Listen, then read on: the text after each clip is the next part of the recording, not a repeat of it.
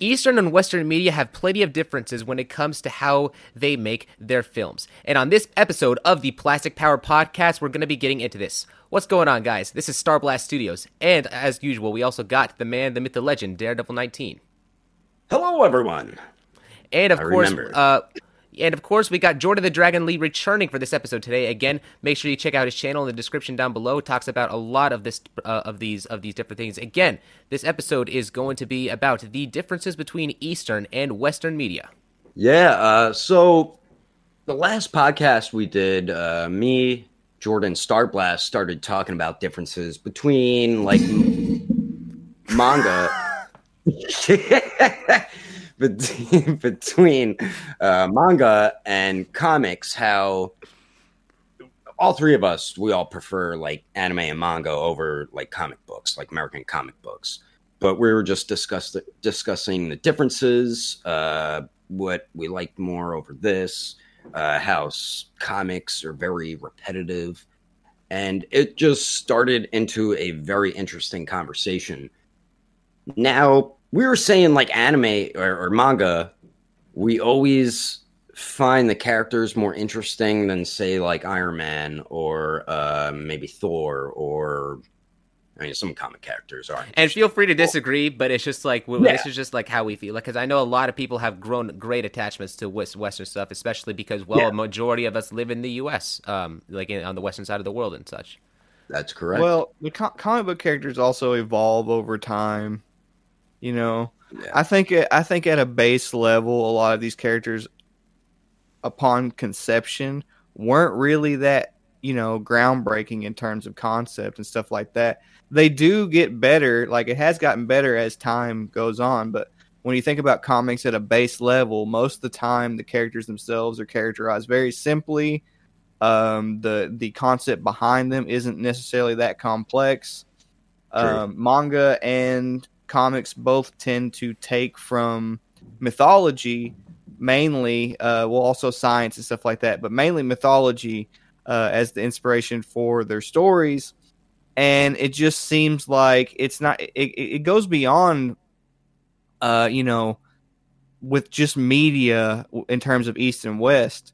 Like the mythology and the lore in the East, and a lot of times is a lot more complicated, a lot more nuanced, a lot more interesting than the lore in the West. A lot of uh, Western mythology and lore and stuff like that is very it's simplified, it's straight to the point.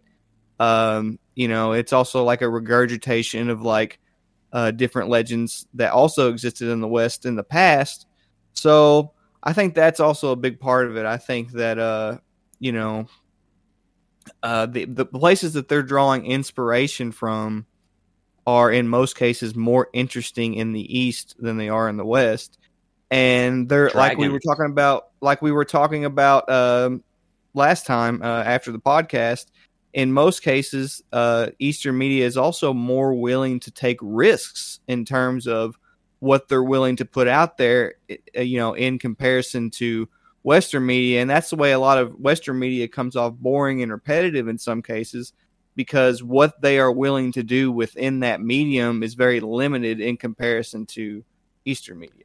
Yeah, you had a word specifically for it that like that Hollywood was like in this lock, like that people were like in this like what was it called, media spoiled or whatever. Yeah, yeah. Well, me, becoming media spoiled is it's something that Hollywood's definitely aware of, and it's something that they try to avoid. But it's in a sense unavoidable. But essentially, the idea is that the more you consume media and the more that you get used to um, certain concepts, the more you see the same concepts play out over and over and over again. Because, like I said, it's all based in mythology and lore from our past. Like a lot of the ideas that people consider original aren't really that original. They're just uh, recreations of, you know, uh, or like a, a, a clever spin on a concept that already existed before. Um, I mean, there's a lots of stuff in literature and mythology and stuff that you can take inspiration from, mix it together to make some crazy product. I mean, So it's not like notably you can't- Dragon Ball because it's like it was a parody Yeah. of Journey to the West in a specific way. That's a big Yeah. one right there. it's not that it's not that you know you can't be creative with just a, a minor amount of concepts it's just that western media in particular um, is dealing with an issue because they're constantly at odds with their unwillingness to do anything outside of the norm for marketing purposes because they think that's what's going to make money. So Yep. there's like a battle between that and also their need to create new groundbreaking content. You know, so it's like it, it's it's a, they have to strike a really um, precise balance in order to continue to be lucrative. And I think a lot of media is suffering from that today. I, I think that's a lot of the reason that you're seeing, you know, regurgitations of past titles that don't quite meet up to the expectations of the previous titles because they're obviously money grabs because they don't have new ideas and they're not willing to take risks. Like So, look at yeah. Star Wars, for example. The fir- the you saw the Force Awakens.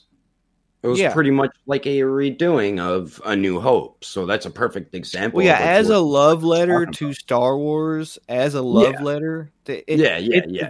to, to me that that part of it is fine, but it Yeah. does have the missing ingredient that Star Wars had, uh, and that Yeah. Star Wars also takes from mythology and lore that you know isn't right. being. It, they're not using that. They're not using the source material for the source material as the inspiration for their product. They're just using, um, you know, Star Wars. They're Yeah, not yeah. thinking about what Star Wars used to create its product.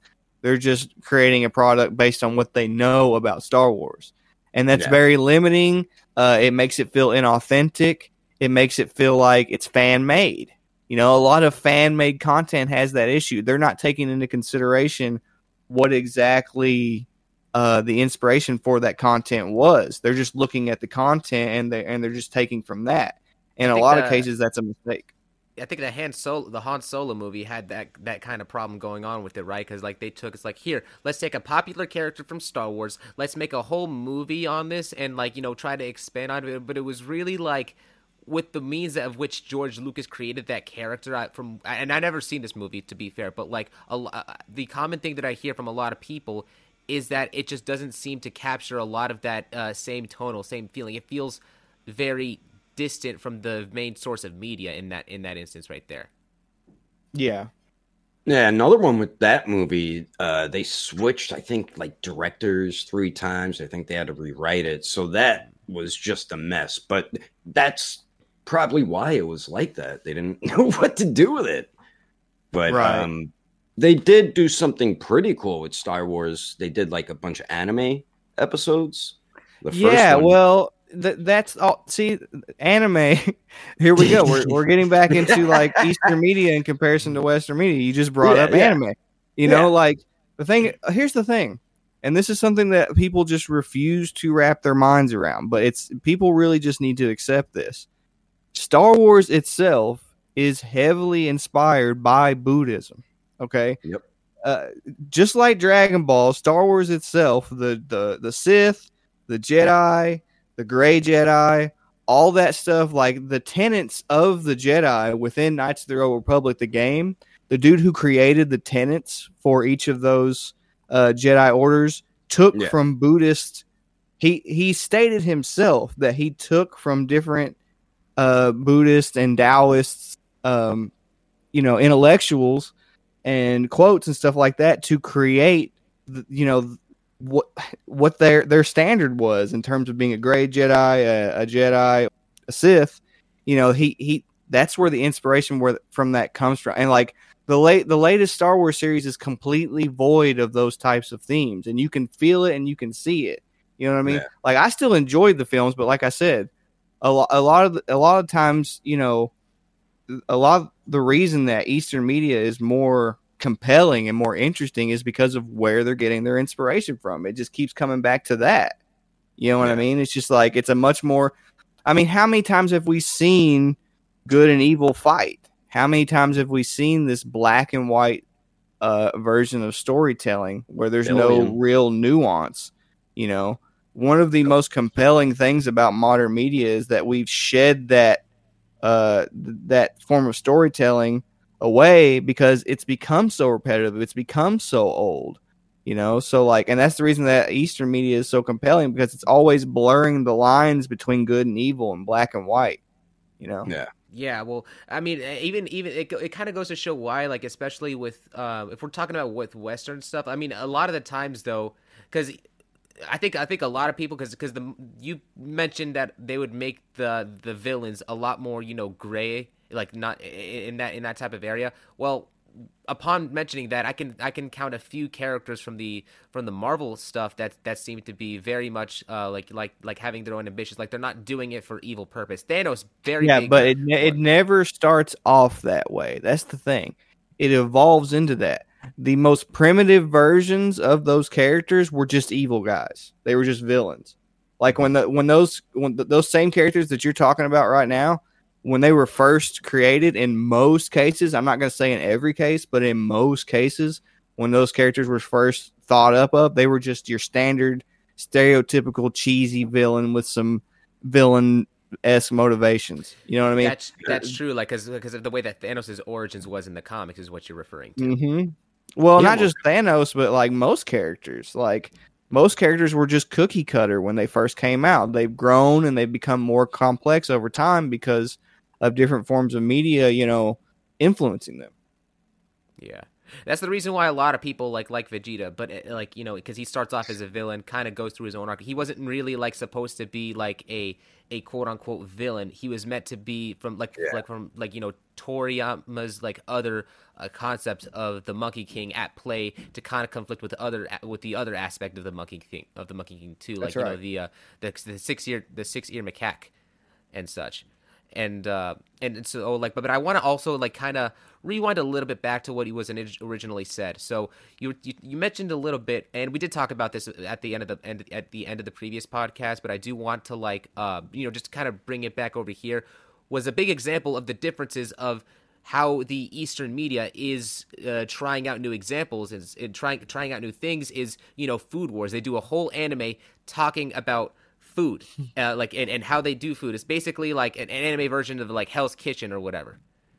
Yeah. so essentially they so essentially if you were to walk in to, you know, a, a room of directors or like, you know, people who are going to give you money to make products in Japan and you were to have some wacky crazy idea like food wars, they would be like they would give you the thumbs up way quicker than someone in in the west because like I said they have these this really high like ridiculous standard you can see this in Marvel films. Not that I'm not a fan of the Marvel films, but you can see that Yeah. they're they have like a there's a standard to like, and and that's not necessarily always a bad thing. Like you like Japanese media in a lot of cases is allowed to be more wacky and zany than American, you know, Western media, which I understand that. You know what I mean? Like that doesn't always come off well to a Western audience, which I think is something that Hollywood is also aware of is the fact that there's different tastes in media as well. But it, you know, the thing about it is, is like it still comes back to my point that like there's always going to be a group of people who who is tired of seeing these same things play out over and over and over again, and who, and who wants to go and watch some anime and read some manga.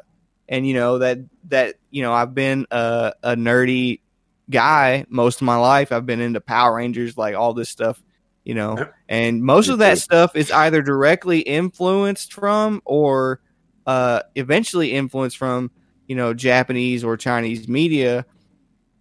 Uh, you know, like Power Rangers itself directly comes from a Japanese show. So it's Yep. just like it's it's you know it's it's very clear um which side is more willing to take risks and use unique ideas in comparison to each other. Yeah, like try And I- something different. Yeah. And I think that's a lot of the reason that uh, there's a, there's a large group of people uh, throughout the United States who prefer to read manga and watch anime in comparison to other forms of media because, like I said, it's just that much more different. You know, it's just there, there's just it's way more compelling. It's it's way more rich. It's got more layers to it. You know, like very rarely is it is it ever very cookie cutter and very uh, straightforward and to the point. Uh, and even when it is, there, there's there, there's normally undertones of you know um, complexity due to the fact that, like for Dragon Ball, for instance, takes inspiration from Buddhism and Journey to the West and stuff. And on a surface level, it seems like it's something very simple that you can just enjoy, and you can. But there's also layers to it. So even even in you know simple Japanese media, due to the fact that their culture is so much more rich and they have so much more stuff that they can take from that's just like interesting and and and compelling. You know, it's just like that. I think that's a lot of the reason that Eastern media uh, you know, for people like us, is just more compelling because it's just like we've and it's getting even more more popular as months and years go on.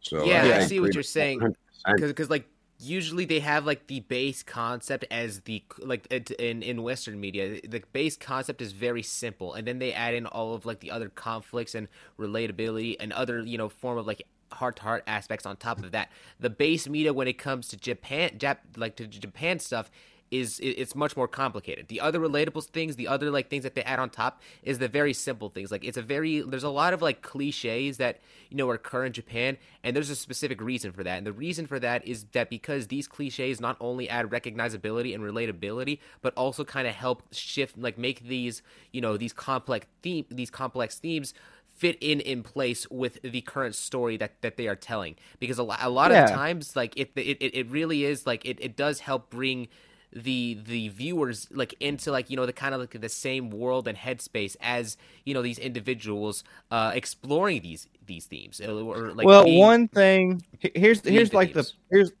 here's the perfect explanation or here's the perfect comparison to how hollywood treats its media in comparison to um the East. Okay, so Dragon Ball Evolution. Oh God! Everyone no, he did it. He, he did it. it. He said it. He said it. He did it. Take out the pitchforks. take out the flamethrowers. Throw, pull out the grenade launchers. I just walked off. He's saying get flamethrowers. listen, listen. These riders, it, look, the people who come up with the concepts that Hollywood implements into their films, in most cases, did not write the material for the media that they're adopting. Okay. They're just taking it to Hollywood, and Hollywood's like, well, how can we make money off this? How can we spin this concept in a way that makes us money? You know, that's the bottom line. Whereas, so that's the reason that you get an abomination like Dragon Ball Evolution because Dragon Ball Evolution has no consideration for the source material that that Dragon Ball is is taking inspiration from in That's comparison to Dragon Ball itself. It, they're not trying to necessarily tell a, a, very compelling story, and this isn't always the case. Hollywood does, in some cases, want to tell a compelling story, but yeah. uh, and and they're getting better about telling compelling stories through media such as comic books and stuff like that in the modern era. But again, that that comes back to them just being short on ideas. But like if you look at Dragon Ball, Dragon Ball is a very rich, nuanced culture. It's a culturally rich anime and manga. It has things spread out all the through the manga that are that are nods at things that Toriyama appreciates about Chinese culture, Japanese culture, pop culture, things of the of that nature. It's got stuff spread like it's hard not to read a chapter of Dragon Ball and not see something that's like what what's going on like you know, once you understand like all the references that Toriyama makes, because it, it's a reflection of the things that he enjoys in his mind, then you start to understand. Whoa, this is a very rich product that that it, a lot of heart and soul was put into. You start to understand. Oh, this has a very personal touch to it. This isn't just some like this isn't some commercial product. This is something that someone put genuine effort into. Whereas with like Hollywood, uh, their approach is not that at all they do put effort into it in the sense that they want it to make money. But putting effort in it into it in that way is not the same thing as putting effort into creating a product that is going to be naturally compelling and keep the attention of people who consume a mass amounts of media you know and that's why i say like i do think that hollywood is i do think that they're aware of being media spoiled to a degree but I also think that they take it for granted and they don't really consider it in a lot of cases. Like like I said, it's really hard to strike that balance and, you know, uh, take risks without you know, like it's not even necessarily that I don't understand where they're coming from because I do understand that they they're playing with money and it's not easy to like take money and like take risks with money. Like I understand that, especially in the world we live in today. But. I, you know, it it just seems like to me that we're going in the direction of, you know, we're just going to start stealing mass amounts of Japanese media in the United States and trying to create commercial versions of it because we are that we are reaching the bottom of the barrel in terms of uh, being willing to allow creative minds to create new media in the United States. We are at an all time high in terms of being unwilling to let people create compelling media, and we are at an all time low in terms of ideas that are for grabs. And and you can see that on Netflix. You can see that all throughout, like you know, everything that's coming. Like we just had a Cowboy Bebop and, and uh, live action thing coming out. We've had, you know, we've had just a live uh, they're they're eventually going to do One Piece, from what I've heard. Um, you know, yep. like it, yeah. So it's just like it's very obvious what's going on, and I do think that it's we're reaching a point now to where uh, the the approach that Hollywood has to entertainment is going to start having like some really bad negative side effects for you know uh, i mean people are gonna they're gonna make money no matter what. People just watch Yeah. things. People just films are something that people just consume you know? Yeah, uh, that new velma show is, was a great example of that. There was tons of people all throughout twitter who said oh this is the worst thing ever but yeah it was one of the most viewed shows like the ever. Dahmer you know what i mean the velma show that new show Oh yeah, yeah, yeah. Yep. yeah, there was all kinds of people who said they hated it, but yet it it it, it was watched like crazy. So Yeah, People are gonna watch renewed stuff anyway, but- if you want to break ground and you want to create stuff that sticks and stuff that people are going to take with them for 20, 30 years, like Superman, Iron Man, Dragon Ball, uh, Yeah. all this stuff that people are still trying to keep alive today, you're going to have to be way more willing to listen to like up and coming people who, you know, have, you know, unique ideas. Like it's just, I don't know. I just feel like, uh, I just feel like if we had a more uh, if we had a more open system in terms of what who Hollywood was willing to work with, I just think it would be for the best for everybody. I just another- think that like East, e- they're like the East is ahead of us in terms of that stuff by a long shot. Another thing with Hollywood is it's even like Netflix. They always try to do quantity over quality. Like Mhm. most of the shows on Netflix, like aren't even good, or the movies they make. It's Well, Net- they're Netflix so- also has. No, sorry. Go ahead. Go ahead. Uh, oh no, th- there's always that one gem like Squid Game or uh, like the Dahmer show blew up. Like they they always have a gem that pops up, but most of their stuff you just look past. What were you gonna say, Starblast? I was I was gonna say like the thing about it was with Netflix is that they don't really they kind of have that problem where they don't really market their shows in, in a lot of the smartest ways. They just because with with Disney with Disney Plus and other subscription services or Crunchyroll or whatever, they have the episodes going up there on a weekly basis, and this it allows them to you know to to gather up some hype for uh, Yeah. for every for every single you know episode for people to kind of tune in and you know get people talking about it on social media to go ahead and do that. But with Netflix, they just drop every single episode on the uh, like on, on their on their website like all, all at at once. once. Yeah. Yeah, and I remember I remember this being actually a, uh, a thing that messed with one of the anime's um, uh, viewability. This was JoJo's JoJo Bizarre Adventure uh, part uh, part two of part six. Yeah, yeah, Yeah. Stone Ocean. Like the the second half of that was significantly under advertised, and there wasn't any way for them to make up like you know to, on the uh, to, to to make up what was lost you know with the hype train because there there was so much stuff that went on there, like a lot of crazy things and a lot of like uh aspects of the show that was really um it was re- it, it was it, a lot of the events was just like groundbreaking. They were crazy. They were they were like super like you know out there. And and a lot of the things that you know we like a lot of the things that the jojo fan would fandom would you know go nuts over if they had never read the manga.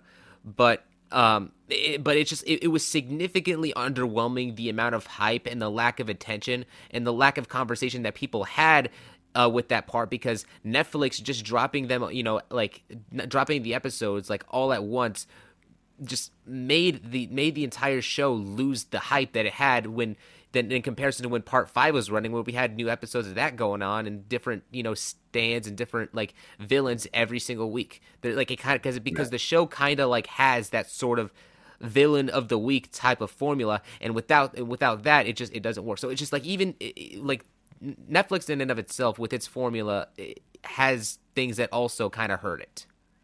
Yeah, it's like why are you going to throw all this money into a product that they're willing to let you adopt? They're willing to let you like adapt it into like your own thing. Why if you know it's going to flop, why like if, if they should know by now. It's not that yeah. hard to see. You know, like after the first flop, it's like this this isn't going to work unless you do it differently. If you did it differently, and you were true to the the source material and you you you know you drew inspiration from the same place they did and you actually tried to make it feel authentic then people would be way more likely to get invested in these like live actions Netflix adaptations. But nobody nobody is going to is going to settle for a second rate product that does not compare nor does it feel like the actual product itself. Nobody's ever going to do that. Like yeah. um what's the one? Oh, man, I can't think of the name. The anime with where the kid Death Note. That's a perfect oh, example gosh. of what you were just yes. saying. A lot of people hated the live action movie, but they adore the anime. So yeah, yeah, that's just a perfect example of what. Uh, now I do understand. I'm not one of these people that doesn't understand that when you're adapting something to live action, it's not easy to recreate it the same way that it's per, per, I understand that anime and, and film are two different things. Like I'm not ignorant yeah. to that. But that being said, that does not mean that the examples I've seen of them adapting anime have been horrendous because they have. The, the characters uh, are uh, not like it's not even that the actors aren't necessarily suited in most cases it's the way they they portray the way they you know portray the actors to you, the way that they show them off to you. Like in most cases, they they butcher their character on purpose because they want to have some kind of weird spin on it that isn't what it originally was. They butcher yep. the outfits. They they don't make it seem like the actual thing. It's like a weird. It's very obvious that it's a weird Netflix knockoff, and nobody's going to go for that. Uh, They're never going to go for that. It was true. There's a reason we went to anime, guys. There's a reason it, we went over there. You're just it, trying to turn anime into into what pushed us towards anime to begin with. That's what you're doing. It doesn't make any sense. But it, it's it's funny though because like I, I wouldn't even say that that the West is the only type of is the only type of uh, like the east the east has these exact same problems as well. Like the west isn't the only one that does that. Like you could even see with the live action anime adaptations in japan like with full metal alchemist or with attack on titan and um, even there's, there's these other versions of death note as well that before like they, they had these live action adaptations and they were just not nearly as good. With the Attack on Titan one in, in, particular, they completely changed the story. They completely changed around the characters. Some of the characters didn't even have the same names. Like they switched the names around, and they have cars and can't. It, eh, well, and, and, they have cars and like what was it like like like I think they had. Plane, I wouldn't be surprised. I would not be surprised if there's like five Death Note live action ad- adaptations in Asia. I wouldn't be surprised if there was like 20, you know, one piece live action adaptations. The, like they do that like crazy over there. The thing about it is, is like the difference over there. Good, yeah, yeah the there is one is, Death Note just, version that is good. Yeah, the difference is, is they have way more production. They're not limited to Hollywood. They have a way, yeah. they have way more production companies scattered all the way throughout Asia that, that can just be like, you know what, we want to adapt this. You know what I mean? And some of them don't even ask Here's permission because well, some of them don't even get permission. That's the thing. Like, mm. you know, oh, it's, from like the creator, right? Yeah, like a, a lot of these like knockoff, like for example, there's like a Chinese live action Dragon Ball film. They didn't get permission for that. Like it's just talking about like you know, it's just I know you're talking it's it's different there because there if in most cases if you see a live action version made it's because it's being mass produced by like a small a small production company who doesn't have the means to do to do it justice to begin with. Whereas Hollywood does not have that excuse. They don't have that excuse. They are the richest entertainment industry in the world. Uh, they can do like way they're capable of doing way more. We've seen what they're capable of doing. It's just I just feel like whoever is managing how much money and how much time and how much effort and how much passion is put into specific projects in Hollywood, you know, it's it's it's not. I just don't think it's necessarily the best. I don't think they're necessarily handling handling it the best. I think there's a now. Don't get me wrong. It, you know, it might not even hurt them that bad because a lot of this stuff that they flopped in terms of adapting, they can literally just try to adapt it again Yeah. and just put actual money into it and then they're you know they're fine or whatever but i just don't i think it's a big i just think it's a huge waste of money and time to create a product that is in no way superior or even equal to you know the product that you're adapting i just think it's a huge waste of money i hate seeing it i don't even like seeing it like yeah, it's like they know it's gonna fail and they don't care anyway. They just do it. Yeah and to Yeah. me that just seems that just seems It's a waste. It- it- yeah. Yeah, not only is it a waste, it just it seems like a, a bad approach in general. and you- and you're you're taking a dump on nostalgia for people like l- evolution. Should I get up Mhm. and leave again? Are you gonna get the flamethrower? but but uh, but evolution. I don't even think they put that much money into it. Like that's no, like I doubt it. that's like Spider Man, practically. Like how Spider Man is here. They should have thrown uh, barrels of money at the people who would actually want to make it. Because Man of Steel, for example, the fighting with Zod and Superman at the end, the entire time I'm like, this is perfect for Dragon Ball live action. Like, this is perfect. But we got people on freaking wires in Evolution as you could see them doing it, and horrible actors too. But you could tell they did not give a crap. They knew they had something big from Japan. They probably had no idea what they had, and they didn't care about it. And it's a shame because Well, you know, no one is to blame, but the but the directors and the producers and the people who are actually in charge of the film becoming Yeah. what it is. You know, Yeah. I actually I had the pleasure of meeting uh, James Marsters, the guy that played uh, King, who played Piccolo Yeah, in the I film. like them. he he was an extremely nice guy. He had a lot of respect for the fandom. He Yeah. actually told me that he played Zamasu for free under an alias just to make up for the fact that he was in Dragon Ball Evolution and that he was a part of that abomination to the Dragon Ball fandom. So it's you can't even even put it on the actors or anybody like that. It's just Yeah. it's literally all on the production companies in Hollywood who are just they are just so rigid and so blind to the fact that they are literally shooting themselves in the foot in a lot of cases with these products that they're putting out. It doesn't make any sense. Yeah, I agree with that one hundred percent. Like, um, yeah.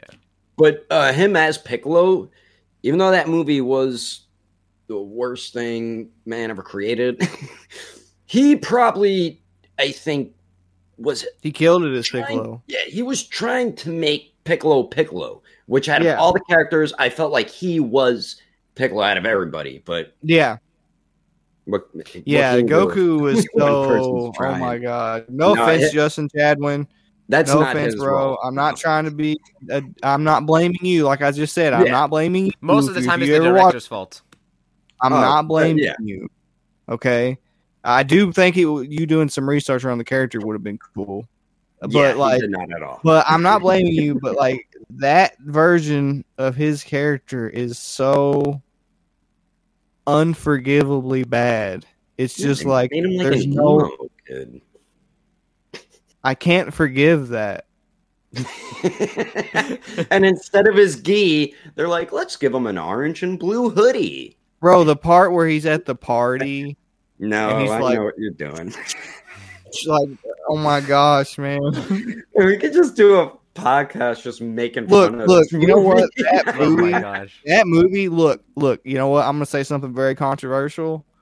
And I'm going to say that if you look at that film as an American Hollywood parody of Dragon Ball rather than an actual serious product, like if you actually sit down and watch it, like, oh, this is just Hollywood, like th- pretend that they're like butchering the Like a movie on purpose. movie for anime. Yeah, yeah, yeah, yeah, yeah. Pretend that they're butchering it on purpose, and it, it, it can it can actually be pretty entertaining and funny if you pretend that they're doing it on purpose. But you have to do that. You have to like you have Yeah. to ignore that they want you to take the product seriously. Whenever I do watch it, that's how you gotta watch it. I mean, you, you know Chris Stuckman. You know, you Oh, ever yeah. seen he does like Hilariocity? Dragon Ball Evolution. review. Very good review. yeah, yeah, because he's a huge Dragon Ball fan like us, and he hated that movie with a passion. But that's how he looks at it, like it's Yeah. a spoof, you know. Yeah, But um, I mean, the whole thing we're talking about, we're not just saying, "Oh, comic characters suck" and all this and that. No, I'm no, no, no, no. Yeah, we're just saying like we, like there is some amazing comic characters out there. Like it's I all in how they're handled. I, Yeah. know? exactly. I Yeah. specifically, I specifically feel like I actually wanted to mention this a little bit earlier. I feel like with Batman, let's talk Batman for example. Uh, he's Yeah. like in, in his case. I, you want to know why I feel like he's so much more interesting and so much more popular. I mean, I mean him in, in Spider Man, but let me get into Batman first. Is because Yeah. the themes of what made and even though it wasn't like you know original, he was just meant to be like a knockoff of you know Superman. You know, they literally just changed. He was like a detective. Actually, he was originally Yeah. like a detective Yeah. who Yeah. just wore a Batman costume and but the current Like- themes that they have right for like how he is like you know right now like like for like what he's based on like you know he's a he's a guy with with prob with like with with parental problems he well because because he lost his parents, Parents and such murdered he right has in front of him. Yeah. and he just like he's like an overall like you know dark character with a lot of like his character writing and actions not really you know it's it's more you can you can understand why he does the things that he does but it's more you know for subtle reasons and such and the times where Yeah. he actually you know blows out and he's like you know showing emotion there's a lot more substance to it why do you think that a lot of the uh, other than a select few of course but why do you think that most batman movies always seem to like get get it so right and like and and, and they they like the the ones the ones with Christian Bale um you know the the ones recently with Robert most, Pattinson was my very friend. uh, okay I, well I was talking well I was saying like I said I say most um but like not not all listen oh, there's bat there- nipples, bro. Batman yeah, bat Robin. nipples God Batman and Robin no unforgivable Un- Nah, the Tim unforgivable Burton Batmans were good. Michael Keaton. It can be funny. It can be funny. Yeah. I can't. The thing about watch- it is, is like Batman has been approached so many different ways, though. Yeah, there's so Like many ways you the can thing about it is, it. is like Batman has not. Batman is like a weird. Like Batman is actually, if you want to like argue in terms of like Batman's success, I think Batman has been successful because it actually adapts to the times pretty well in comparison Yeah. to most media. Like whenever uh, you know they they had it as a comedy at one point, they had it as like a compelling, uh, you know, detective thing that you would read you know in the very early days and then you Yeah. know it just gets more complex and and uh you know as time goes on like you know now we've got him now he's basically a ninja you know what i mean like people don't realize like batman was not always a ninja guys Yep. he was not always a old ninja TV show. Mhm. like you know what i mean so like yeah he it, i think more than anything i think batman is just one of those characters that like they've actually he's he's an exception to the rule where they've actually done a good job Yeah. re-implementing his character over and over again whereas in a lot of other cases they don't do a good job yeah, they tran transitioned him changing with times really well. Like it worked out. Mhm. He is one of the best comic book characters out there. Uh, there's a reason why he's this popular. Um, another thing, I wanted to bring this up. I wanted to bring it up before, but you guys ever notice how similar a comic book character and an anime character, two of the most popular characters, have a very similar origin? Superman and Goku. yeah You ever notice that? It's well yeah i think toriyama did that on purpose because Yeah. um, toriyama created a character called superman uh, Yeah, yep. in in Doctor Slump and Superman. The whole point. Okay, this is going to be kind of a complicated thing, but I'll I'll I'll explain it the best I can. This is my this is why this is why I think that Toriyama decided to like take from from uh, from Superman specifically because not only is he a Superman fan, but Goku is a play on the opposite concept of Superman because Superman's whole thing was that he was a hero, but he was a hero for himself. Okay, he like Superman's whole thing was that if you didn't give him credit for being a superhero, he was going to hurt you. Jeez. Like he would, he would concept, literally, Yeah. yeah. he would, he would like sabotage your vehicle or some weird stuff. Like if you didn't give him the credit he felt he deserved, he was just a complete jerk. Yeah, yeah. So he's supposed to be like a false hero in a way. And Like I think that, that was that was their way of criticizing early Superman. Because early Superman, a lot of people don't realize this, but early Superman was a mouthpiece for a lot of propaganda back in the day. Like didn't way early Superman, like he was implemented into a lot of anti-Japanese propaganda. Uh, he was implemented into a lot of anti-everything propaganda. To be honest with you, but like due to that, due to the fact that he was constantly being, uh, you know, shown as some sort of heroic figure, even during those days, whenever he was being uh, openly racist and destructive, you know, they Oh they they see him as like, uh, um, you know, a false hero type figure. Whereas Goku, the way Toriyama's written him, he's written him in a way to be the truest form of hero that there is from an Eastern perspective.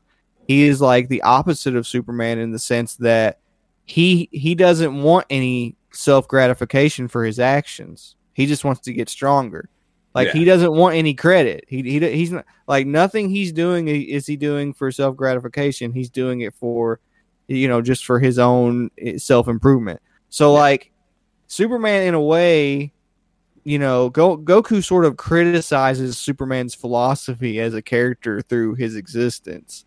And I think that's I think that's sort of like why Toriyama considers him his own personal Superman and like a new and improved version of Superman because he doesn't have that same issue of being like a false hero in comparison to Superman. I think that's that's where his mind was at whenever he was, you know, comparing Superman to Goku. Now, Toriyama is also just a huge uh, Superman fan, and Superman has a very similar backstory to the Monkey King as well. As a matter of fact, before Dragon Ball, uh, before Dragon Ball was ever a thing, uh, there were comics that were comparing Superman to the Monkey King. I actually have a, an old Thai comic where Superman defeats the Monkey King, and he goes to heaven and plays out the events of Journey to the West for a short span of time, and they literally replace the Monkey King with Superman. I have a comic, a very very old comic where they replace the monkey, and they actually call him Stone Man in the comic instead of Superman. He looks just like Superman, but they Yeah. call him Stone Man because the Monkey King was born from a stone, so it's a play on that. He instead of a monkey being born from a stone, a man is born from a stone, and that man is Superman, and that's essentially what the the uh, the whole thing of the story is. It's, it's explaining why the Monkey King being a monkey was important in the story, and him not being a man because him being a monkey uh, that fed into his purity, that fed into him having pure intentions. He was an animal who had uh, who was a slave to his instinctual behavior, to his need to survive. Uh, you know, like he he wasn't necessarily um, as with it as a human. I mean, he was very intelligent, but he, due to the fact that he was sort of a slave to his instincts, you, you know, like his approach to things, he- it came from a pure place. Like even the evil that he did came from a pure place. Like his heart was pure. Whereas with Superman, a lot of the early versions of his character, it's the exact opposite. He is not a. He's actually doing good things with bad intentions rather than doing Yeah. bad things with good intentions. So there's always been like a weird relationship between the Monkey King, Goku, and Superman. Yeah, like yeah. It, it actually goes way back farther than people even uh, realize. Like it's a weird philosophical thing. Yeah. Yeah. Well, Superman, what came out in like the early fifties? Sorry, sorry, Mhm. Starblast. No, you're good. Okay. Go ahead. I was kid, about to say it. say because it's just like I like I think that you can I, I would definitely I can definitely see like when when when Goku was being made he was like okay he's he's doing it as like you know legitimate criticism but I don't even think that the uh, the backstory because obviously uh, when when Toriyama first created Dragon Ball, Goku wasn't even supposed to be an alien. He was just a right. He was with just the. Monkey King. Yeah, Yeah. he was just a play on Wukong and such. Yeah. But then later on, like that that whole backstory did come in, and that thing was changed. So you see, it's just like it, it, it wasn't even like people want to like say, Yeah. oh, like the backstories are the same, but that's not even what Goku was kind of meant to be in the first place. Actually, Toriyama almost ended the entire the entire show, his his whole manga. After the you know the Dragon Balls had all been found, it almost just ended there. But then you know he- during the Dragon Ball Z era, he was like, you know mm-hmm. what? Sci-fi is popping right now. People love sci-fi. People love a lot of these new age sci-fi films that are coming out. So guess what? Like these comics. So guess what? Guess what I'm taking inspiration from. Like Yeah. he he has said plenty of times. He's like, if you want to make money in the entertainment industry, study how other people are making money. He has said that himself. Like he has openly stated this in his guide for people to learn how to make compelling manga that sells. He Yeah. actually has a, a guide that he uses to try and teach people in Jump how to make compelling manga that can make money. And he Yeah. says that himself. He's like, study other media, study what makes them compelling, study what, what makes them entertaining. So he knows what he's doing in that sense. Like he's I mean, you can kind of call it cheap, but it's it's really it's it's no different than what everyone else is doing, even on a subconscious level. There's Well, people who are doing that. Yeah. Well, there's people that who are doing that. Yeah. There's people that who are doing that who are coming up with original material who don't even realize that they're subconsciously using material that they have gathered throughout their lifetime that they were entertained by. You know what I mean? So it's just like he's just taking advantage of that, you know? yeah. like their, their story, their origin isn't identical, you know, uh, frame to frame, but Yeah. had similarities to it, which I one always really found cool thing one really cool thing i noticed recently is Yeah. in a lot of the early um um Jor-El art like um superman's dad Yep. he's wearing a red bandana like bardock so i Oh, thought that was really cool Shit. Damn, that that's a n- fun fact right there. Should Yeah. I never do that? yeah That's really cool. Holy shit.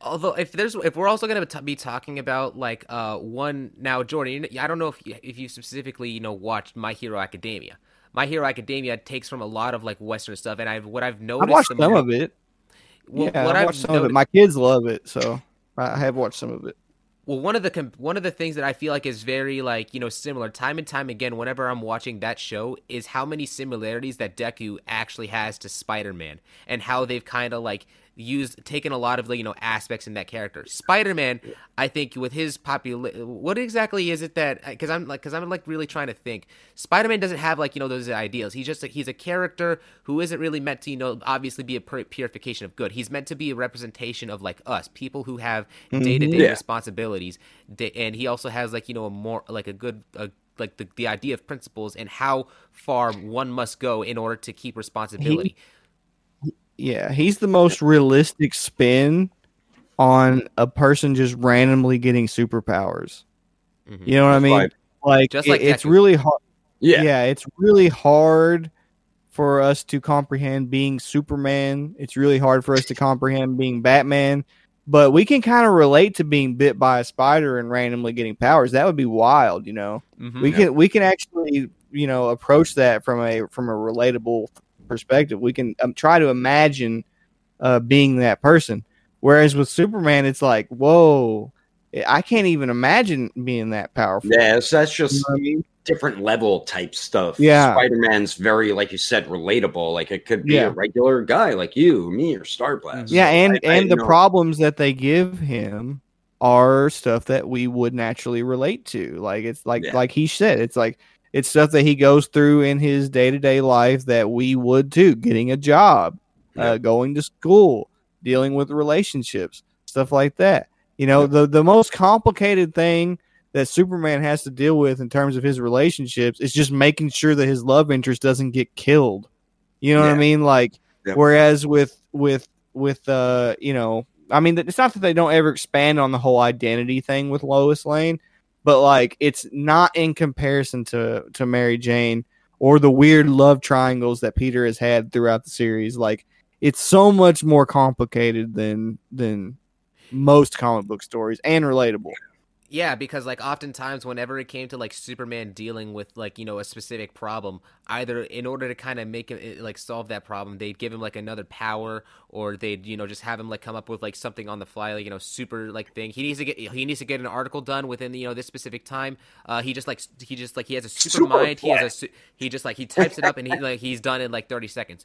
With with My Spider-Man, hero- he doesn't it's not that simple. You see him like having to have to struggle to get his assignments done and then also Yeah. like oh, I have he has to go out there and try to like, you know, fight crime while while he can because that's a, like a life and death matter, but it's also going to, you know, be at his own um a- a- a- a- he, he he's gonna get the bad end of the stick for that because that could possibly lead him to like you know fail a class or whatever.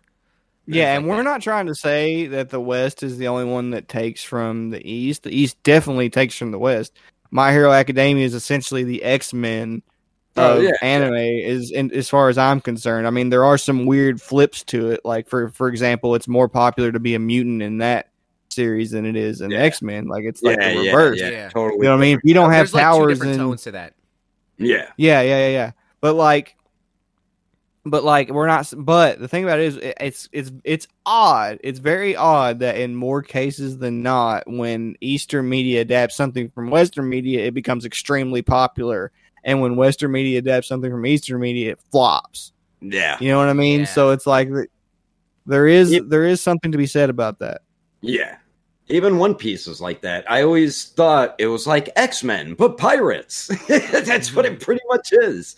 Uh, but yeah, it's it's Well, so One much Piece. more interesting than X Men. Sorry, sorry. Go ahead. No, no, I was well. One Piece. I was about to say One Piece also takes a lot from Journey to the West. Like, there's a lot, even in like with the most some of the most you know recent stuff. Like, uh, Luffy has Oh, yeah. a lot of like Sun Yeah. Wukong's character and I mean, he's literally it. based on. Here's the thing. What's what makes Luffy interesting is that we know for a fact that Oda took inspiration for Goku to make Luffy. We know Oh, for a 100%, fact that he did, yeah, which that's is something I weird. picked on like that. Picked up, Which on. is weird because Goku is inspired from the Monkey King. So there's like this weird thing that's happening there Yeah. where the Monkey King was created, Goku was created, and then Luffy was created, and it's just like you know, it's this is so It's like it- a he is he does take from the Monkey ending. King. You're right, but like it's it's he actually takes a lot from Goku himself too. You know what I mean? like the eating. Yeah. Being, Mhm. Well, the eating comes from Monkey King too. yeah, Like a lot, or a lot of people don't realize that a lot of Goku's like most defining character traits are just the Monkey King's character traits. yeah, like him yeah. eating like that, that is literally just the Monkey King. I mean that they also uh, there is also a scene and, and Geekdom One on One did a short about this, which I thought was really cool. There's also a scene where Jackie Chan is eating a bunch of food just like that and uh in the Drunken Master, and they ask him how he can eat so much, and he says that he's a growing boy. And Goku says the same thing in Dragon Ball when they're asking him how he can eat so much food. He says, "I'm a growing boy." So it, it's I don't know. That just to me, the fact that there's those two layers to it, the fact that the Monkey King was already a character who ate a shit ton of food, and he also used that to reference uh, a kung fu movie. Uh, you know, the the Drunken Master. Like he he he made a double cross reference, and he does that Yeah. throughout the entire series. Like it- you'll think something is just like a reference to one thing, and it's a reference to like five different things, and that's just Yeah. and that just speaks to how Yeah. compelling and rich a lot of anime is in comparison to uh you know a lot of like it's a lot of this stuff it, you know i don't know not everybody is looking for very compelling rich material and i think that you know i might just a little bit be overestimating how many people there are in the world who are interested in that type of experience but i just think if you want to remedy the issue of having a shortage of new material and a shortage of new concepts, you're gonna have to you're gonna have to ignore the fact that some people just want mindless entertaining entertainment a little bit. You know what I mean? Like you're gonna have to like work a little bit harder and like try to come up with stuff that like. Uh, I just don't think it's a healthy attitude to just assume that the consumer is stupid all the time. yeah, You know what I mean? um, like Do you think that it would be in in some cases like because it, it almost seems like with with with Hollywood trying to come up with new or you know original I like ideas, it's actually like being more problematic because like you see with like with Dragon Ball, the references that Toriyama makes actually I think helps out with like with like with the story, you know, having that sense of familiarity and love that's coming from other. So you're saying too well. original. You're you, just for clarification, you mean them being too original is no i mean like they're trying they are trying so hard to make themselves feel like you know their own thing that they just end up feeling separate and unrelatable it's like it's its own like thing that no one can actually relate to because they are doing this for the purposes of trying to be different. Oh, so basically what you're saying is is that is that their their audience is becoming so so niche.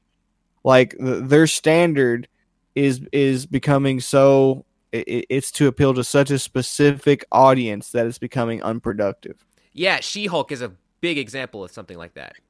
But Marvel in general. well, no, yeah. no. She-Hulk is its own can of worms. Like I don't even want to like consider. I don't even want to think about like Marvel and She-Hulk as the same thing. It's just it's that bad of a of a show.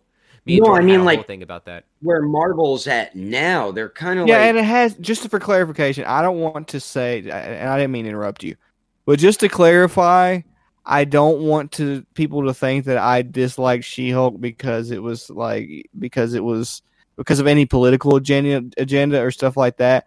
It's just they ruined the plot of the film by having the show by having She-Hulk self-aware of the fact that she's in a that she's in a series because yeah. then it makes all of her prior decisions to that revelation seem fake and irrelevant.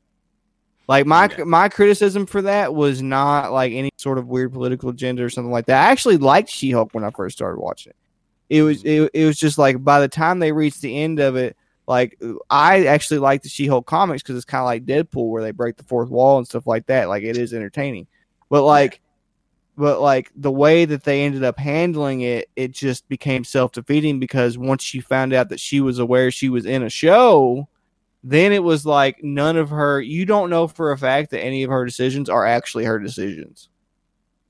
Yeah. Yeah. Once you know that she's self aware in that way, it's like, is all of it fake? Is she aware of the fact that if she does certain things, certain things are going to happen? Like, it causes so many questions that destroys the previous buildup of the series that it ruins the entire series. Yeah, yeah, I heard it started off good. Yeah, I heard it started yeah, I, off good. I, am with jo- I'm with Jordan. Like I remember, like I, we were watching, like we were watching this, in, like in Geekdom's Discord. Like we were like watching the show. We were actually like really liking it. The humor was like was okay, was cool. And I and even though like there was yeah. a lot of like criticism that people had for like the episodes and stuff, like oh, it's trying to cater to this agenda. It's like it, it personally like it didn't bother me because the reason why people were so upset with this is that is because in their political life they are just like they are far left or far right and this yeah. show because it's it's it's it's like it's being done in a certain way. It's just going well, to affect people. I feel like you just people like they just need to like separate that type of stuff from the media. The way they approach ruin stuff. That's what I think. The way they approach the difference between the male and the female ego through the through the the Hulk variations of the characters is what yeah. I found. That's what I found was most interesting. A lot of people don't catch on to this, but like at the beginning of that series, the whole point of Hulk teaching She Hulk meditation and stuff like that, all of those stuff are all of that stuff is techniques used to control your ego. So they're they are associating the Hulk transformation with your ego, like on a psychological level. And that's also why She Hulk was able to control her form immediately, unlike the Hulk, because the female ego works different than the male ego. And I really liked the way that they went went about explaining that. Like there really there was some really compelling stuff about the series. But once it got so far and She Hulk was self aware of the fact that she was in a show, it made it really hard for me to take the take everything that she, all the decisions and all the stuff that she had been through previously seriously. It's like that made you question the series once they did that. Yeah. well, it's just it makes it her seem Yeah, it makes her character seem less convincing. It makes yeah. her it makes the character herself seem like an actor. I feel like Deadpool is really the only character who can get away with yeah. stuff like that. You know, he's really one of those. Well, he doesn't ever he doesn't ever walk into the writers and be like, I want this to happen in the plot, and I want it to happen right. And he doesn't have that ability. Yeah, You know what I mean? He's mm-hmm. just a Yeah, yeah. slave to to the the plot, yeah. and that's what makes him interesting. Is the He fact that he's it in self-aware of that. yeah. Yeah, and it, and it, he deals with it in a really manic way, where he's like a maniac, you know, mm-hmm. and that's cool. That makes it cool. Whereas That's- like, yeah, that's Deadpool. and it's not that? She Hulk wasn't cool. Like it's just that they, they they just sort of dropped the ball on it. You know? Yeah. And it's just like in the way that, and we've talked about this too, like the way that She Hulk was in the comics was like she didn't know what was going to end up happening. She had no idea what was going to end up, like what was going to go on. So whenever like the writer specifically, uh, like you know, put in like a path that was making things inconvenient for her, she com- she she did complain, but it was like, dang it, now I got to deal with this. This is super annoying. My life sucks. Thanks, writer. Look what you're doing. That Yeah, and that's bad. not unrealistic. That's not Yeah, unrealistic. Yeah, that that that makes. I never watched the show, but I didn't plan on to, and now I definitely don't want to. like it just doesn't because Marvel to me, I feel like they hit their peak already. That whole Infinity War, whole, all those movies building up to it, I think that was their peak. They might get high up again, but I don't think they're ever going to get on. I really level well. I'm a Robert Downey Jr. fan, same so here. that so that that really held a lot of the films in place for me. Yeah, I like a lot of the actors that they hired to pu- to play the characters. I think a lot of the those Yeah. not that the writing was like necessarily bad or anything, but like seeing the actors fall so deep into their roles and yeah, not knowing exactly how they were going to approach it because they weren't doing the same the exact same thing as the comics. That's what made it interesting to me. But now, it, it's it honestly, it's like it they're having the same issue that the comic industry had, but at an accelerated rate. Because what happened with comics was is they became so convoluted. And so, like the everything became so mishmashed and convoluted due to the multiverse and all of these plots like meshing over each other and like you know like it, it- you're yeah. You had to buy these comics to keep up with that one. Yeah, I. I, I, well it's not yeah that's a big part of it but Yeah. but it just gets to the point to where it's like mind numbing Yeah.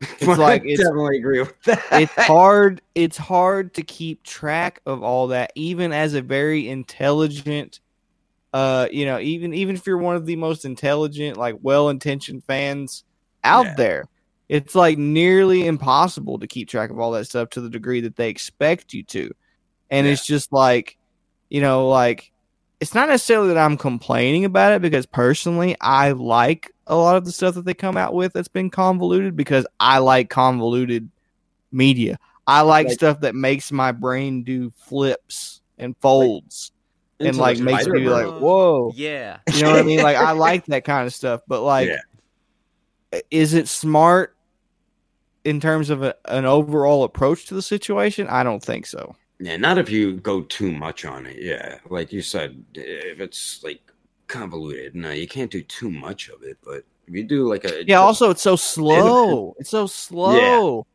You can't you can't create like these really big epic concepts and then expect people to wait 10 years to to to watch the climax and be excited for it. You know what I mean? Like, like another nine years and it'll conclude. yeah, we don't have time for that. Yep. Yeah. Um, yeah, it's like I, we're at a I point where it's agree just with we that. need new media. go sorry, ahead. go ahead. Stop. No, No, I I'm good. Like, they just need to go to. They need, I um, just go. no no no no no. We've been interrupting you. We have barely let you speak. It's your turn, my man. I insist. I know. I was just gonna start switching up the topic. Um, Go ahead. try to jump onto something else. Okay. Uh, damn, now I'm like brain farting. but um, yeah, with comic books, I don't even really read them that much anymore because it's just I, I feel like they didn't they, they don't catch my like I still read them, but they don't catch my interest as much as if I picked up uh, the latest manga ch- chapter of uh, Super or something. You know, it it just doesn't. well, Dragon Ball is a very compelling concept. Yeah, Uh, I think that's a big part of it, but also, uh, comics are so they are shoved into our face.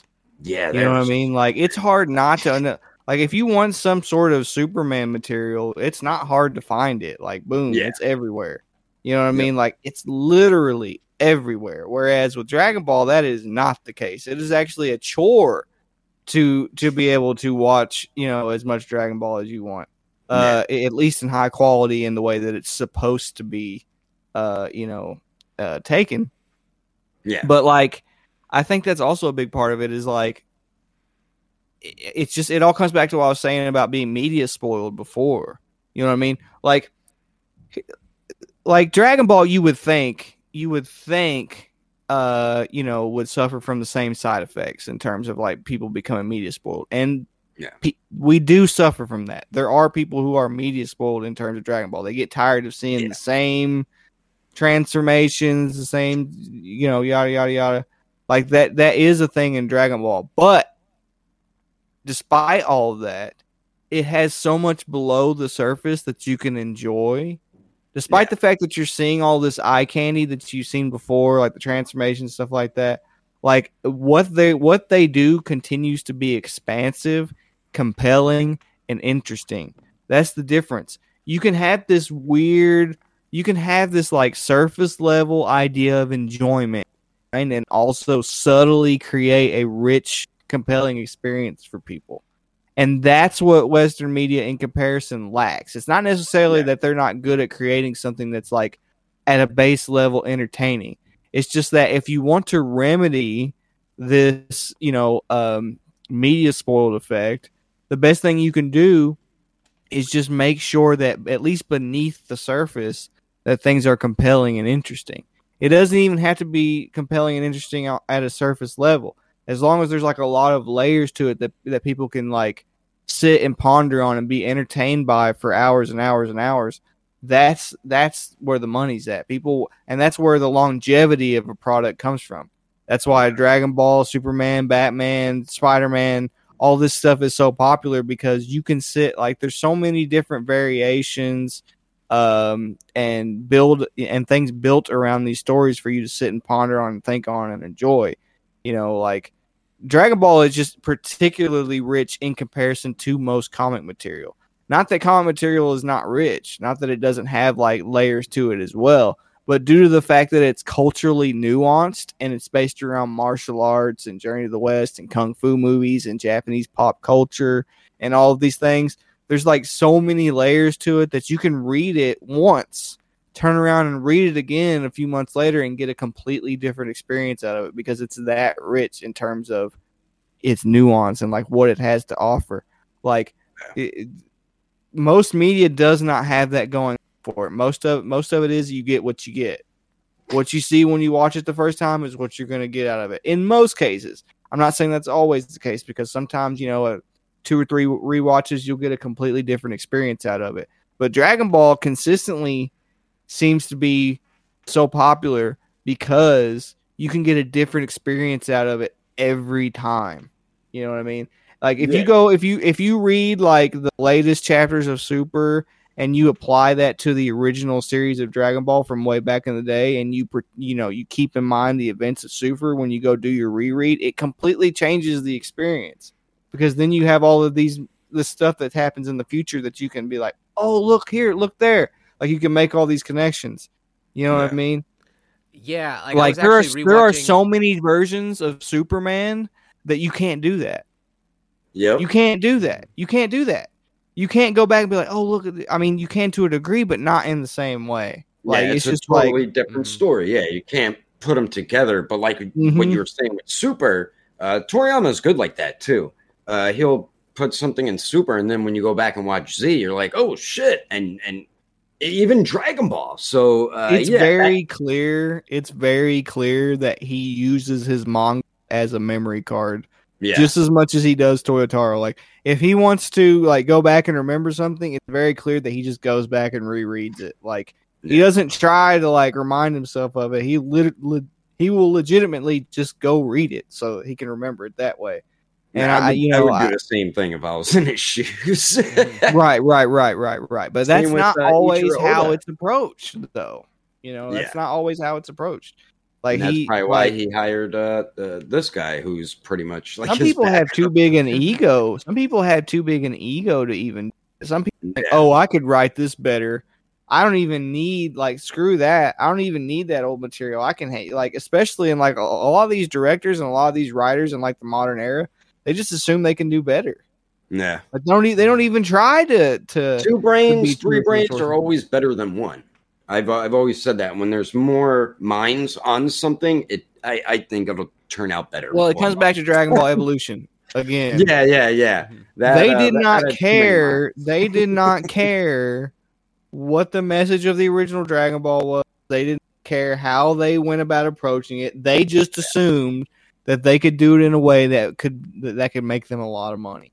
Yeah. You know what I mean? Like they just assumed that they could do it better in that way in terms of like making money. And that's the issue. Is like, yeah, of course everyone's goal is to make money. Of course Akira Toriyama's goal was to make money. But how he went about doing that is just entirely different. It's just like it's not the same thing.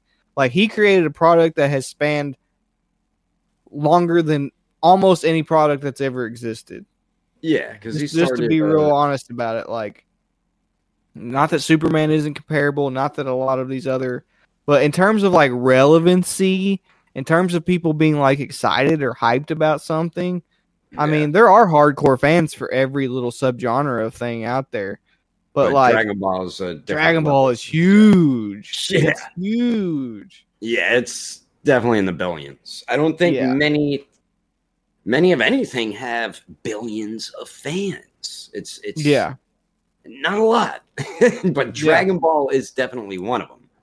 yep that's true Yeah. for sure I want to actually make sure we talk about this because I feel like we cannot have this conversation of like what of like the the spins with Western media and superheroes without talking about uh, shows like The Boys or Invincible, the show that I know Jordan for sure has has, has seen here.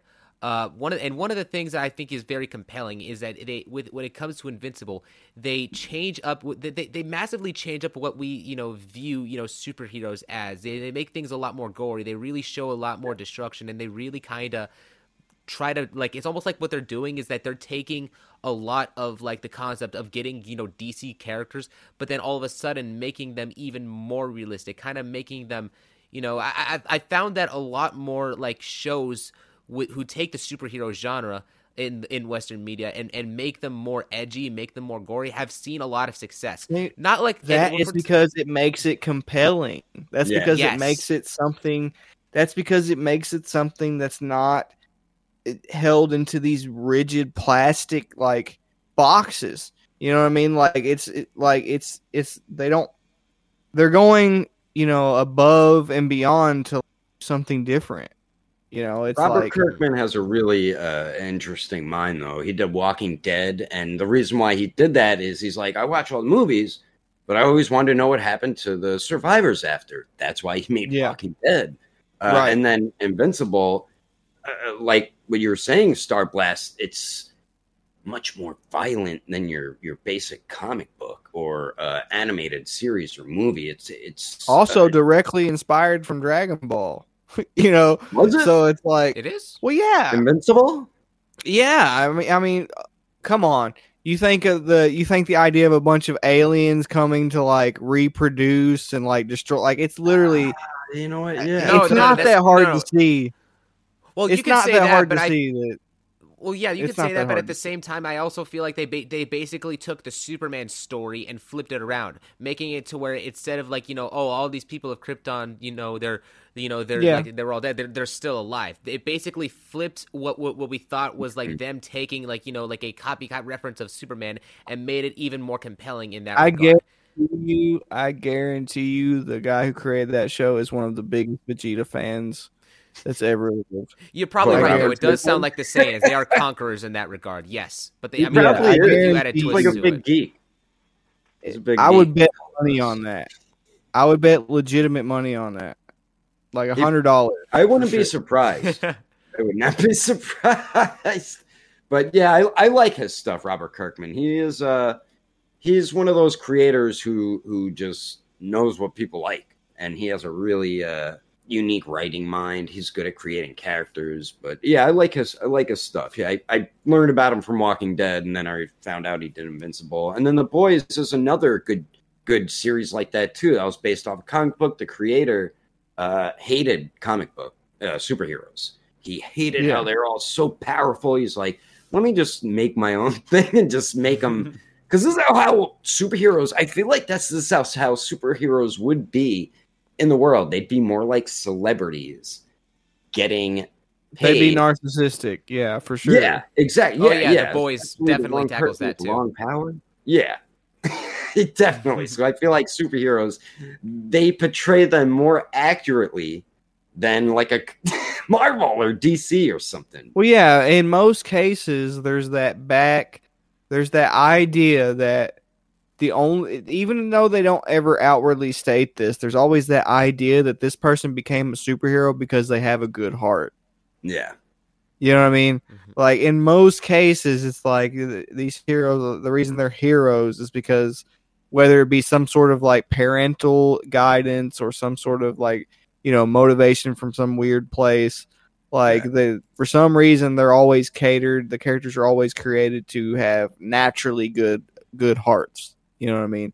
Yeah. Which is why even when they become villains, they become anti villains. They have some sort of weird justified uh they have some sort of weird warped sense of justice where they feel like they're still doing the right thing like it, it's very rare that a villain becomes or that a hero becomes a straight up villain it's very rare in Yeah. most cases they they they come up with some weird justified reason for their actions Two You know. Face. Good example.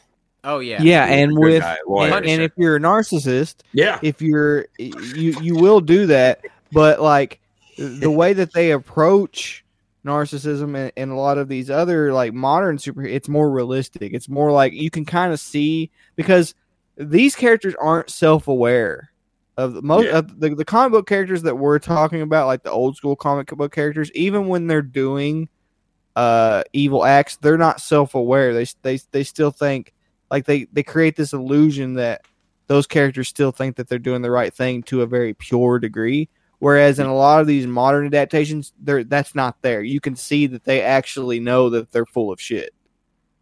You know what i mean? Like you Yeah. can see in their eyes that they're like uh you know i might say that you know i'm justified in what i'm doing but i know deep down if you just look into the character's eyes if you just look into their expression and the way that they handle what they're doing there's conflict there. You can see Yeah. that they there is actually doubts that they are as good as they think they are. So that's a that is a way more realistic approach to uh these characters in modern times. Like Yeah. you know in invincible you know they they take that stance. Like you can see that like despite the fact that his dad is a complete jerk you can see that there is a little bit of a struggle in there in him. Like it's it's it's much more realistic than it is like superman like whenever superman finds out that joker killed lois and he like he goes he, he becomes a it. villain Yeah. like he he still feels like he's justified in his actions. There is no doubt in his eyes. He is just like completely dedicated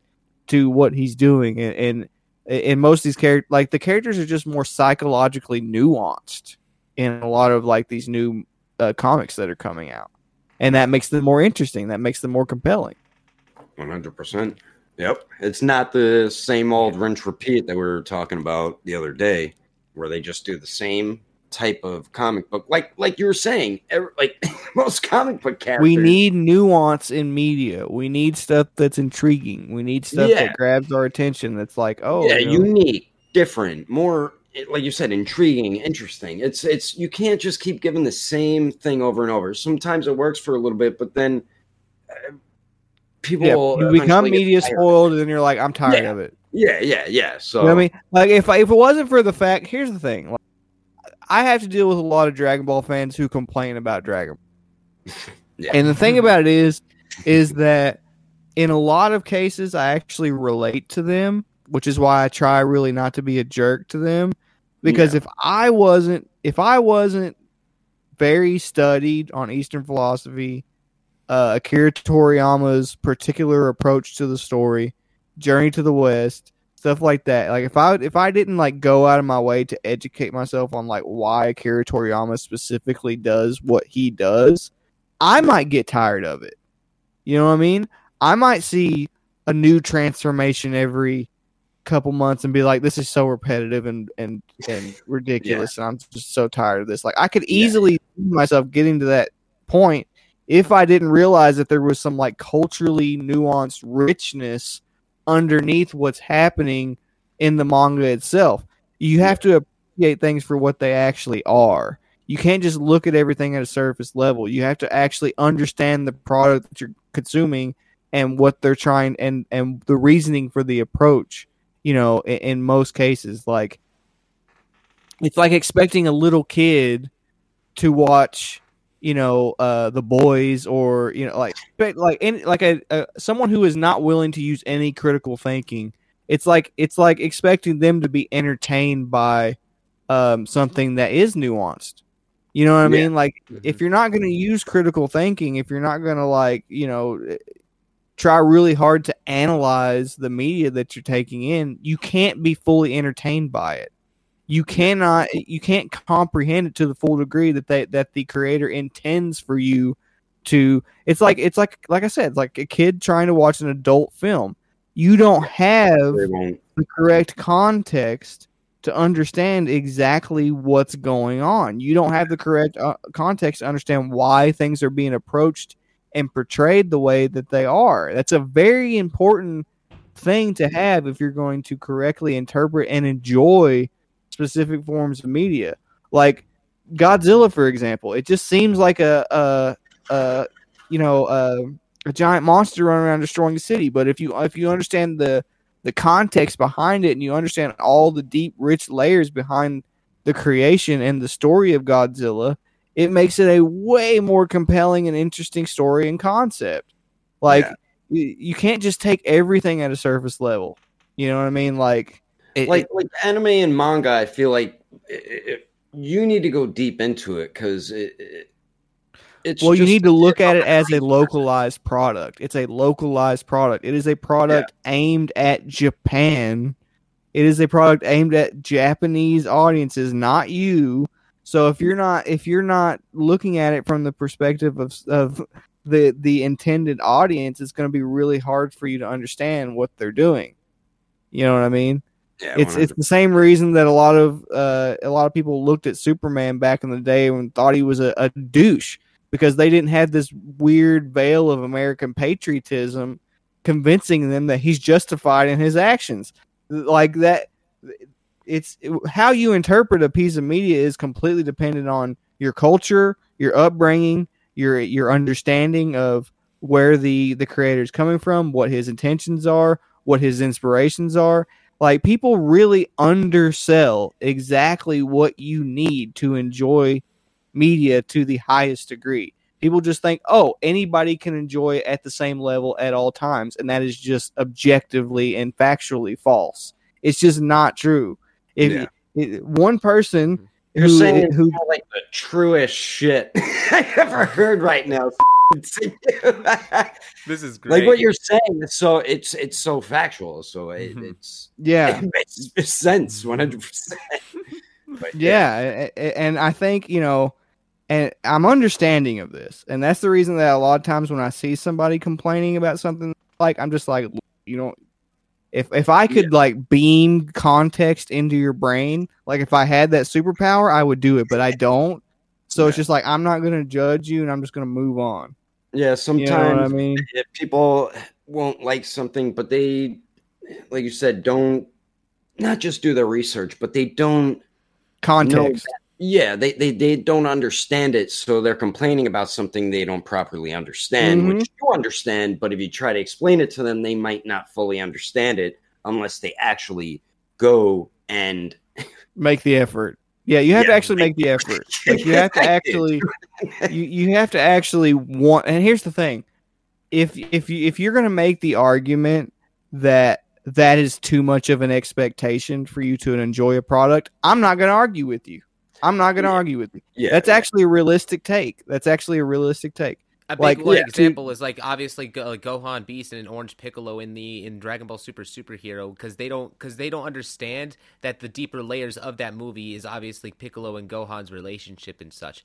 And th- on the surface because of the and, and you can't even blame them you know for thinking Yeah. of it like this because on the very surface of the movie they it's very simple it's very like straightforward they don't really like make it obvious that they are playing on themes a lot of the ways that they that they did stuff in the movie was so much more subtle than it's ever actually been that it, i feel like in some ways uh, like or like hurts the movie a little bit i don't it's not even toriyama's fault but i feel like you know with the way that toei managed He's just doing what they are just doing what they've always done. Mm-hmm. The thing about it is, it's just like as Dragon Ball grows in popularity, that problem is going to become more prominent, and that's Yeah. just the reality. Like, there's going to be more people who who don't, they're not in on the joke. They don't understand exactly what's going on, and so you're going to have like the more popular it gets, the more you're just going to naturally going to have to deal with that. That's just that's just how it works, and that's just something I've like, I've come to terms with. Like, I know a lot of people who can't stand seeing Dragon Ball get criticized or talk bad about or whatever. To me, it's just like it is what it is. Like Yeah. it's the reality of the Yeah. situation. You can't expect the entire world to understand or look things the way you do. It's just a reality. Like it's just the yeah, truth. that that'll never happen. yeah, yeah, yeah, yeah, yeah. So like, you know, just uh, take what people say with a grain of salt and just enjoy things the way that you know. Just enjoy things yourself. I feel, yeah, I feel like people just You know what I need to enjoy things a little more too, because they Well, yeah, I can't stand. Well, here's the thing. they just Well, hate what- everything. Well, you know why? Because there's a motivation to hate everything. There is literally actual motivation to Yeah, hate media in the modern day, and that is hate tweets. Like, Yep. like Yeah. if if you get on Twitter and and your brain is looking for validation, and you're just you know like all you have to do is just make a a, a very uh, with zero critical thinking, just make any sort of criticism that causes somebody to to think the least amount possible in order to agree with it and then they will just naturally agree with it without thinking about it and then you get your validation and boom it's a win-win for everybody. You know what i mean? Like so yeah. uh, there's there's and that's why a lot of this stuff is just fabricated. A lot of it's just fake. A lot of this stuff is just people not using if they used even a minor amount of critical thinking they wouldn't come to the conclusion that they come to in most cases. In most Yeah. cases if they use even a minor amount they wouldn't come to the same conclusion. But they don't want to do that because using critical thinking and then posting something after using said critical thinking it that you you set up the expectation for the person who read it to also do the exact same thing whereas if you post something simple and hateful that requirement's not there they don't have Yeah. to put any thought into it they can just see it and be like you know what yeah You're right. make this segment into a youtube short I will. Yeah. Yeah. But no, like that just you know that, that that is just like so completely true. It's just like a lot of the ways that the end the, the modern media and Twitter and everything. It's like they're they're taking the entertainment aspect and, and such, and it's actually it's actually bringing it's actually bringing it down a lot of like the, the very like Yeah. themes without actually trying to use the thinking to understand the media.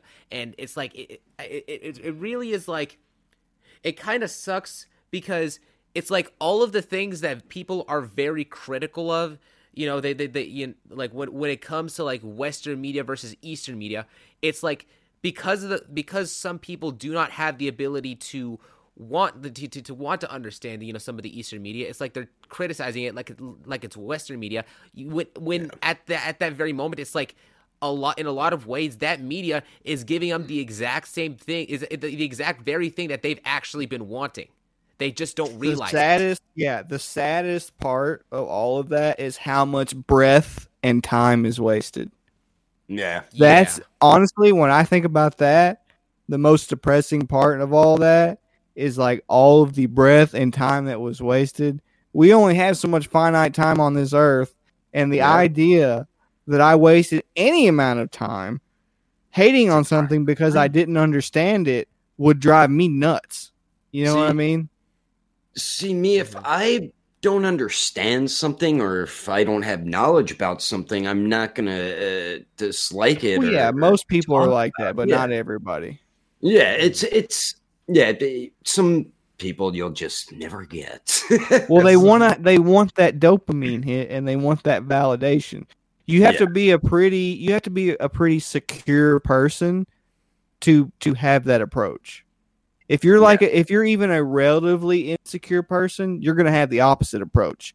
You're going to look for the first criticism that you can make a clout tweet about Yeah, and you're just going to latch onto that and that's going to be your daily routine and you're going to eventually going to get addicted to it. You're going to Yeah. you're literally going to become an like addict. YouTube comments, you see, you see a bunch Yeah. of great ones, and you see that one bad one. It don't let that faze you. It's just Right. one person. You you are Right. describing the Dragon Ball fandom like to a T right And now. the figure community, wrestling community, every community. Yeah, the Dragon Ball fandom. like If if the Dragon Ball fandom ever became self aware yeah, of how much of their antics are just straight up hormones and weird like psychological cues, it would Yeah. blow their mind. Like it, even the majority of the internet, like if they actually knew how much of their actions are just based in basic psychology, they would they would like it, it would co- some people would have a midlife crisis because they'd be like, "Oh wow,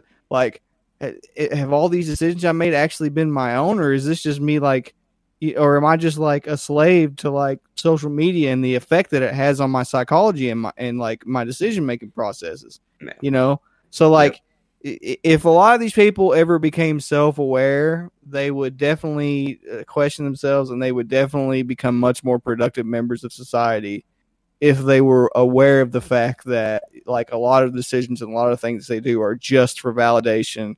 It's just to to reaffirm your identity to make you feel good about yourself to get that dopamine hit you know what i mean like if, if a lot of these people knew that they would probably like stray from social media a little bit well, look you know at what i mean the, So- not all of them some of them would be like i don't care yeah, not everybody's the-" like that, but there is Yeah. yeah, there's a chunk of people like that. Yeah, Yeah, but uh, I, I, what I'm saying is, is like the majority of people aren't self-aware. You know what I mean? The majority of people Yeah. are not self-aware. But Yeah. if they were self-aware, you know, there would be a lot of people who would be like, "Wait a minute. I need to take a break from social media. I need to like Yeah. get my mind right. I need to like stop worrying about this so much. I need to stop chasing validation." You know what I mean? Like yeah, yeah. yep. Sometimes social media is just can be a bad thing itself, though. well, Um, yeah, but- it- and it- it- and then it's like and then here's the, to, to play devil's advocate it's like you have a lot of these like western filmmakers who are literally looking at twitter instead instead of like seeing it as an avenue like you know like for like what it is they're legitimately taking it as advice and like oh this is Yep. constructive criticism and then they're trying to build eh, like like some sort of product that is So meant to appease these people off of twitter and then it ultimately fails because they do not understand the concept they don't even know what they actually want. That's I was I'm glad you mentioned that. I'm glad you mentioned that because I've actually meant to say that a few times since we've been talking. it would be a nightmare to work in the enter- entertainment industry. It would be a oh, nightmare. yeah. You do not know if what you're reading is actual criticism or if it's just a clout tweet. You don't know. You don't know. You Yeah. can't tell. Yeah. You know what I mean? When you're reading it, you're like, "Oh, is is this a legit criticism? Like, did we really mess up there, or is this person just saying whatever they need to say to get?" You never know To if get- someone's trolling Oh. too. Yeah. Yeah. So it's it would suck. It would suck. Like and like you remember back in the day, whenever uh, I'm I'm pretty old, so maybe you guys don't remember. That. But like I'm back in the day, that that yeah, you're well, you're older than me then. But they would give Yeah. you like they would give you these uh these like forms for you to fill out to like rate a product. Yeah. You know what I mean? They'd be like, "How was this product?" You know, like it was like, t- it's the internet. They do that on the on internet. scale Back in the day, they would like hand you a thing and you would like fill it out and you'd be like, you know, you know, like we see that on such a massive scale on the internet on Twitter, and that being mixed up with people being disingenuous about their takes for the sake of clout creates this weird dynamic where you can't if you were in if you were in the entertainment industry and you were looking for actual criticism and you were looking for actual guidance in terms of what people actually want, it would be near impossible. Yeah. Yeah. Yep. And like ba- like basically case in point it's just like the internet is not the place for that because it's it's it's it's they take and it's part of the reason why uh, in a lot of ways like society is actually like you know like declining in its in its intelligence and its integrity is because the, the placement of the internet is actually eh, hurting a lot like you know and bringing and bringing down a lot of the things that are that I feel like you know they that are actively meant to kind of uh to, to kind of increase the ability of our society in, in, Well, yeah, it's not the internet; it's the people. Yeah. It's not yeah, the internet. but, it's yeah, the but the but the I wanna internet stress is the that- tool that allows that you know the people to expand their words all, all over the place. Before we go though, Yeah. I just want to I just want to stress that that the internet itself is not the issue. It's the people using the internet that is the issue. We are not necessarily ready to use it to its full extent, and that's not necessarily our fault. But I'm not nec- I'm not one of these people that's like anti internet because I do think that it can serve to accelerate our development as species because it's like an experience that we need to go through in order to learn and grow. yeah. So, you know, This was such an interest. This was such an interesting episode. It's just like we're talking about the difference between Yeah. Eastern and Western media, and then next thing you know, it's like a lot of a lot of that ultimately has to do with the internet and the, the constructive criticism. I, I this was a okay. Gosh, we hit Oh, we good hit the episode. one. We yeah we hit an hour and like hour and minutes. But anyways, guys, let us know what you think down in the comment section down, down below. Tell me what you guys think about this entire episode. This has been Jordan the Dragonlee, alongside with Daredevil 19 and Starblast Studios. We hope you guys did enjoy. We'll see you in the comment section. Until then. Don't be too guys. controversial. Yeah. Let's be better than the internet trolls. Thanks for listening to our episode. If you're on YouTube and watch the video, then thank you for watching as well. We are your hosts, Starblast Studios, and me, Daredevil 19. And if you enjoyed our episode on Spotify, be sure to give us a follow and a rating. And we do thank you. And if you did watch this on YouTube, be sure to give a like if you liked it, and a subscribity scribe if you enjoyed it. And we will catch you on the next episode of the Plastic Power Podcast.